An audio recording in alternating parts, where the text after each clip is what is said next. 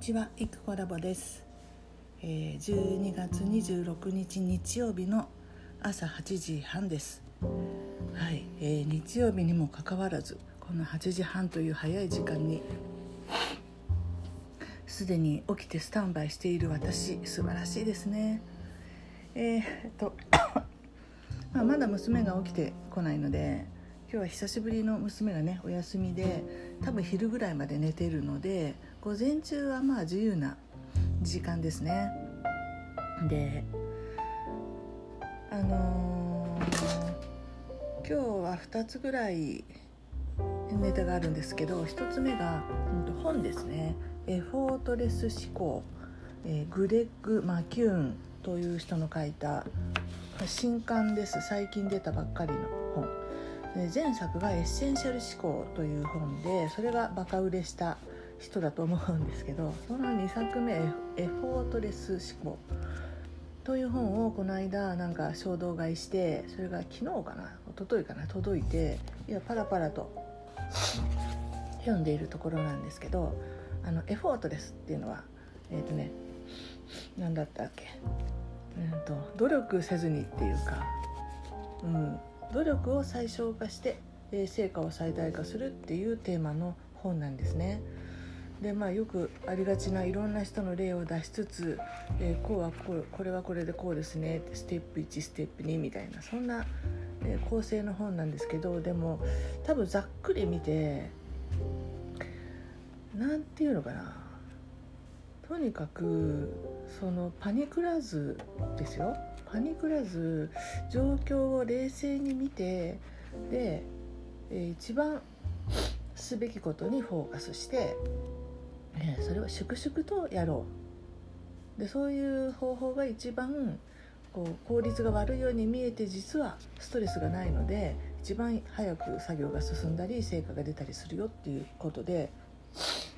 よく瞑想とかえー、でいう、まあ、今ここみたいなのあるじゃないですか。今ここにいるみたいなのすごい言うんですけど瞑想ですとかまあスピですね。スピちょっと違うかな。そんなものまでまとめてスピと言っては失礼かもしれないぐらい。でもまあその過去を悔やんだりあと怒りとかこうあんなことされたとかそういうあの感情にとらわれたりあとは逆に未来のことをすごい心配して未来のことばっか考えちゃったりするのではなくて今現在今ここにいる自分みたいなのにちょっと集中するとあのいいですよっていう話は割とあってでこのエフォートレス思考っていうのはもうちょっとこうビジネス寄りっていうか証拠をちゃんと集めていろんな事例をたくさん集めて解説していく本なんですけどでも言わんとするところはそこじゃんっていう感じがしました。うん、大体そういうことをもっとこう難しくというか論理的っぽく、えー、言っているこう事例を挙げてこうだこうだからこうですよって言ってるんですけどでも結論のとこはなんだあの私のおなじみのそういう話かっていう感じではありました。ただこの出てくる事例がねすごく面白いですね。本当に上手ですねこういう人たちってね。いろんな国のいろんな人たちがこんなことがあってっていう短いこの事例というかあの話が出てくるんですけどそれがいちいち面白くってでもうなんか最後まで読めるっていう感じです。まあ、あの結論よりもその、うんと、それを途中の形というか過程が面白いっていうそういう本かなとでもところどころキャッチーなフレーズがやっぱり散りばめられていてまああの前提としてはすごい忙しいビジネスマンとかそういう人を向けに書かれている本だと思うので忙しいが前提なんですよ。やることが山積みで本当に自分のしたいことが全然できないとか家族と過ごす時間がないとかそういう人に向けての言葉としてもう手順を限界まで減らすと。とにかくシンプルにしていくと。で、えー、1分間作業に取り掛かる前に一瞬でいいからそのゴールをイメージする。ゴールっていうのはその作業が出来上がったっていう状況をイメージしてから取り掛かると作業が早いとかそういう、まあ、時短できるあプロセスがいっぱい書いてあります。そういえばあのこんまりですね。こんまりあの片付けの人。あのアメリカでブレイクしたこんまりですがこんまりのことも出てきましたよ。うん、この人はこういうふうに言っているそれは正しいみたいな風で。ごいだからこの情報収集力が半端ないなと思いますね。でえっ、ー、とそんな中でさほど忙しくない私があの、これは自分にもありがたいと思ったフレーズが「ゴミから始める」っていう、えー、フレーズです。でここの章としては「良い失敗を積み重ねる」っていう、章第9章というところに入っていてまあそれはよく言う話じゃないですか。失敗からしか学べないとかね。あの失敗を恐れちゃいけないとか。でそんな話の中に「ゴミから始める」っていうフレーズが書いてあってでこれは何かというと例えば作品とかを作るのにみんな完成形、えー、素晴らしいものを作らなくちゃいけないとみんな思うからどうしても最初から何も作れない。だけれども実際に作られている素晴らしいものっていうのは最初はボロボロのアイデアだったんだよっていう話。でその醜いものですね。だからゴミのようなものを最初作ってそれをブラッシュアップしていって完成させたのが美しいとか素晴らしい作品であって素晴らしい作品からポンとできるっていうことはないんだよっていう話です。だからあの最初のそのプロトタイプというか最初にできたものっていうのはひどいもんだと。でそのひどさに耐えられない人は素晴らしいものを作り上げることはできないよっていうような話として書いてありました。もうこれだけのことの中にもたくさんいくつの、えー、事例が出てきていくつの人の言葉が引用されているかというぐらい、えー、そのゴミから始めるのうーんと話ではピクサーの例が出てますね。あの有名なピクサーです。あのアニメを作るピクサー。でピクサーのうんと元 CEO のエド・キャットムルっていう人が何でも最初は醜いものだと言ったと。でピクサーの作品だって最初は見られたものではないと、えー、だから彼のあのお仕事としてはそういう醜いゴミのようなものを受け入れる土壌を育ててきたよと。何百ものひどいアイデアがなければウッディとバズは決して生まれないと。でピクサーは監督の醜い赤ちゃんを守るために設立されたのだと彼は言うと。こんな風に書いてあってへえって。そういう制作素晴らしいものを生み出すで人っていうかピクサーは集団なので会社ですよね。そこの中でこういうひどいアイデアを思いついたとしてもこのあのひねり潰されるっていうことがないような環境があるっていうことですよね。それを作ったっていうんでしょうね。でなんか他にもねえー、っと製薬会社ファイザーの例とかスペイン語を教えていた友達とか事例が4つかな？4種類かな？書いてありますね。そのゴミから始めるというフレーズについての話が。という具合でそれぞれのそのキャッチーな、えー、テーマというかフレーズについてそれぞれ、えー、いろんな事例が短く紹介されているとか引用されていたりするんで、まあ、むしろその努力がすごいなって思いますねよくこんなにも止めどなく事例が出てくるっていう。で、まあ、私的にはこの事例っていうのがまあ外国の、まあ、主にその何ですか？アメリカのとか、まあ、世界中の例が出てるかな。であそんなことがあるんだっていうのを読むのが楽しいそんな本でしたから、うん。うん、これは面白い本ですね。ただ全部読み終わったら飽きて売っちゃうかもしれないですけど。感じ。もうほんと紙の本は本当に場所を取るので重いし。どうですかね。売っちゃうかどうかはまあ別としてとりあえず、えー、うんと何度も読み返したいなと思ってます。で、まあ、ゴミの話に関連して言えば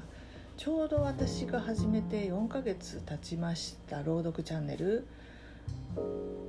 まあその何も分からずにスタートするのでなんとなく朗読をやってる、えー、諸先輩方というか朗読のほら動画っていっぱいあるんですよね検索するとバーっていっぱい出てきてその人たちがやってるような感じで始めてみたっていうのがまあ最初の34ヶ月ですよ。でなんだろう読むものについても、うんと、たくさん出ているもの例えば「うと半七鳥物帳」とか有名なタイトルのものでたくさんいろんな人が読んでるんですけど過去に。でそれっていうのは需要があるから読んでるのかなと思うじゃないですかじゃあ自分も読んでみようとでも思うほど伸びないであのそうですね3ヶ月ぐらい経ってきてようやくこう統計的にアナリティクス見てもこう差が分かるようになったんですね。うまくいってるやつといってないやつの差が。じゃああこれはうまくいくんだみたいなのが多少見えるようになってきてでも選択肢が今2個しかないんですね。その岡本喜道っていう昔の名作系かね、運の十座っていう少年 SF 系か2個しかないんですけどもう圧倒的に少年 SF の運の十座が伸びてるわけですよ。でそれがようやく見えてきたっていうところでこの辺からようやくその考察ができるどうしたらいいのかなみたいな。だから12月はずっと結構そのことを考えたからっていう感じでしたね。でもどちらにしてももう自分昨日気が付いたんですけど自分のことを朗読チャンネルだというふうに定義している限り朗読の他の人との競合を考えることになってでこの人よりうまく回すにはみたいになっていくわけでそれはそれで一つのやり方だけどちょっと肌と立ち止まるとこあるんですよね。え私朗読がやりたかったんだったっけ？えー、みたいに。だって作った時同時に3個チャンネルを作っててで一つは自分のこのこのポッドキャストこういうポッドキャストをそのまま YouTube にしようっていうまあその作ったデータを有効活用しよう系のやつですね。ダラダラしゃべり。でもこれでも眠くなる人はいるだろうなと思って。でそれが一つなんですけどもう一つが猫の猫がご飯を食べる動画もチャレンジしたんですけど、まあ、初版の事情でそちらは滞っていてですねで私のダラダラしゃべりもあんまり伸びないのでやってても面白くないんですよね。残ったのが朗読っていうわけ。さあじゃあだからといって私朗読をやりたくってあの、ね、YouTube 始めたっていうところとは全然ないじゃないですか。本来の動機がね。ただなんか面白やれるやれるなと思ったっていう面白そうもなくってただできるような技術的に機材的に時間的にで始めただけのことだったこれが思いのほか面白くなっちゃって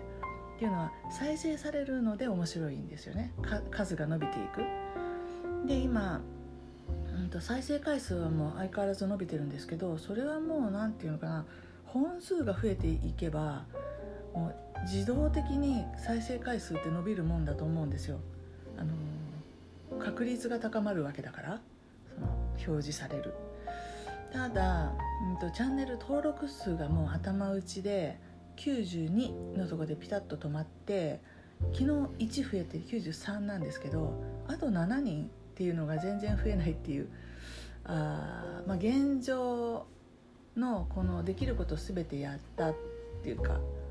現状でもうその100ぐらいがせいぜいというか100が上限なのかなと思ったら少なと思うじゃない。じゃあここであの要はその朗読をただ聞きたいっていうこととだからチャンネル登録をしたいっていうことと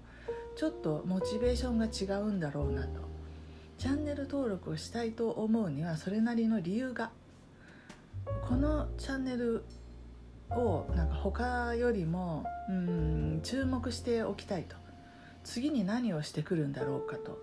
そういう感じ。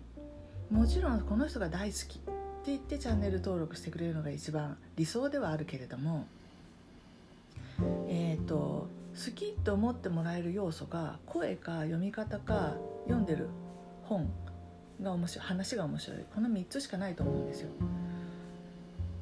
で声っていう中には音質とかあと BGM が入ってるから音が気持ちいいっていう感じですよね。ねさてとじゃあこれ以上私の声が良くなるかいやならない。で読み方が上手に朗読のプロの人みたいになるかってならない。で音質っていうか BGM とかもまあ今入れてるのがこうこれ以上何でどうすればいいか分かんないんですよ。であとなんだっけ。そうですね。声質の好みなんかもその人次第だし。じゃあ、えー、読む本を変えていく。これはできることだなと思って。でこの人が好きみたいになってもらいたいっていうところで裏の動きあの研究の結果皆さんがツイッターとかで読者と交流しているっていうことが分かったんでそういう感じのこのコミュニティ作りみたいなことを裏でやるっていう。それプラスその読む本を変えていく。っていうこの2つしかできることがないわけでだなと思ったんです。読み方とかでその声とかで人を魅了しようみたいなことを考えている限り絶対にもっといい声の人もっと上手な人に勝てないわけでじゃあそこ捨てちゃおうと思って。でなんだっけ。うんと読む本を変えようってことをずっと考えてたんですけどなかなかにそんなにねあの見つかるわけでもないのでもう思い切って自分の昔書いた、うん、エッセイを言っちゃおうかなと思ってます。あのなんだろう SF っぽい話もなくはないんですけどなんかねあんまり完成してないので読んでてもつまんないっていうかでも一つ自分の書いた昔のエッセイを見つけたのでこれを投入しちゃおうかな今まで読んでたものとものすごく毛色が違うんでジャンルが違うんであの実録系の話なんでねまあ、好き嫌いは分かれるだろうなとは思うんですけどそうやってなんか違いを出していかない限りこのままじりじりとああ1日に1人2人みたいな感じでしか伸びないだろうなと。うん、でなんだろうあんまり変な毛色の違うものを出すと朗読が聞きたかったのにってがっかりする人でチャンネル登録を外す人とかもあり得るとは思うのでだからそこでちょっとリスクなわけですよ。でもまあリスクって言ってもなと昨日はそれを思ったんですけどじゃあ現状がうまくいってるっていう前提のもとでそれが減ったらリスクですけどいや別にだからといって読んでそんなに面白くもないようなものを読んでであの思うほどに登録数も伸びなくてでっていう状況にしがみつく必要があるのかなとどっちがリスクだと思ったりしながら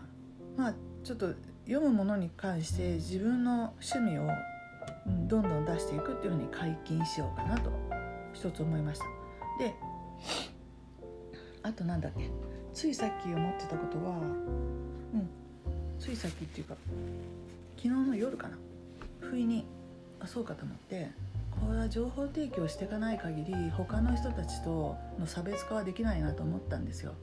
声とか読むものだけでは。で、え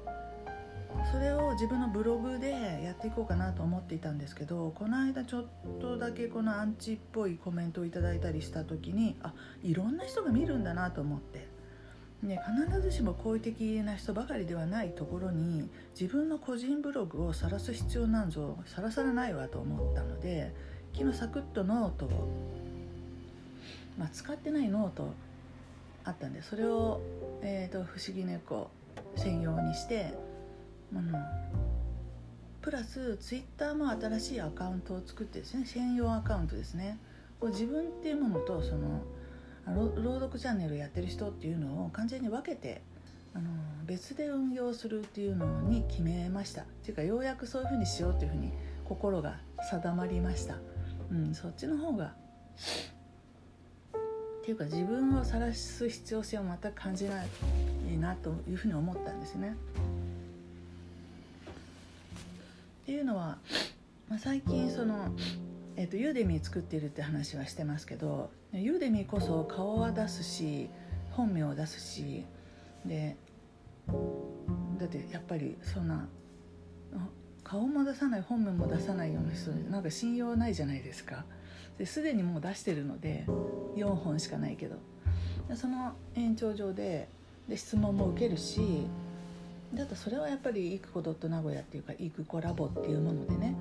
やっていくべきだと思ったしそこを自分とするならば朗読チャンネルは架空のキャラでいいキャラっていうか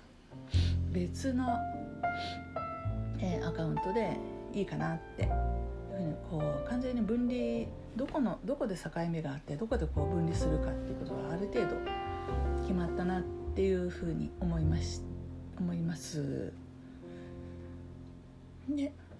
まあなんだろう自分が思いつきで始めたものにこう乗っ取られてそれであの感情を揺さぶられ一喜一憂する謎とんでもない愚かなことだと思いましたね昨日。うん、なんで絶対そういうことにならないように今度限りは今度ばかりはやっていこうと思います。大体こういうアクセス解析見てる系の活動っていうのはだんだんその数字に一喜一憂するようになってで伸びない時に自分を叩いたりねなんでできないんだとかどうしたらいいんだとかって悩む方向に行きがちって思うんですよ。うん、で前回も前回えっ、ー、と筆文字販売のそういう SEO をやっていた時もそんな感じででもあれでも何年単位で頑張ったんですよね。あれ若かったとしか言いようがないですよね。まだ元気があったんでしょうね。でもうえ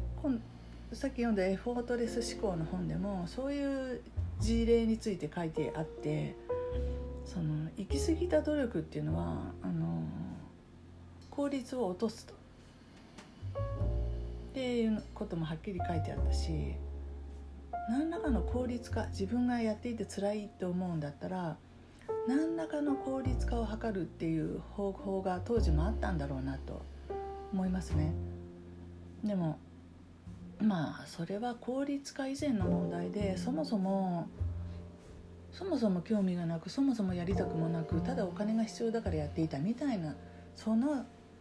そもそものところに問題があったと思います。うんでも当時の何て言うのかな作ったアマゾンに出品してるやつとかクリーマに出品してるやつとかがあと自社ショップも、まあ、あるはあるんでたまにポロッと注文が入るんですけどそういうのも、まあ、昔多少頑張っていればこそだよなって。クリーマだってもう10年ぐらい多分やってるのでそこそこ皆さんあの評価して評価コメント？なんだっけ？買った後でなんか評価入れるやつあるじゃないですか。あれ結構入れてくれててだからそういう意味でも信用みたいなものをねもう作り上げられた出来上がっているし、まあ、ありがたいことだなって、うん、それを一からやっていくのが結構大変だったなって思ったりして、うん、懐かしさに浸っちゃったりしてますけど、まあ、そんな感じで。えー、っと「エフォートレス思考」という本を読んでいろんなことを考えたっていうところになります。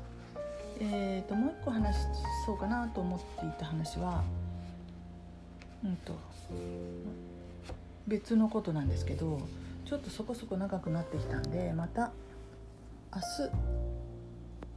または別の、えー、ポッドキャストで配信しようかな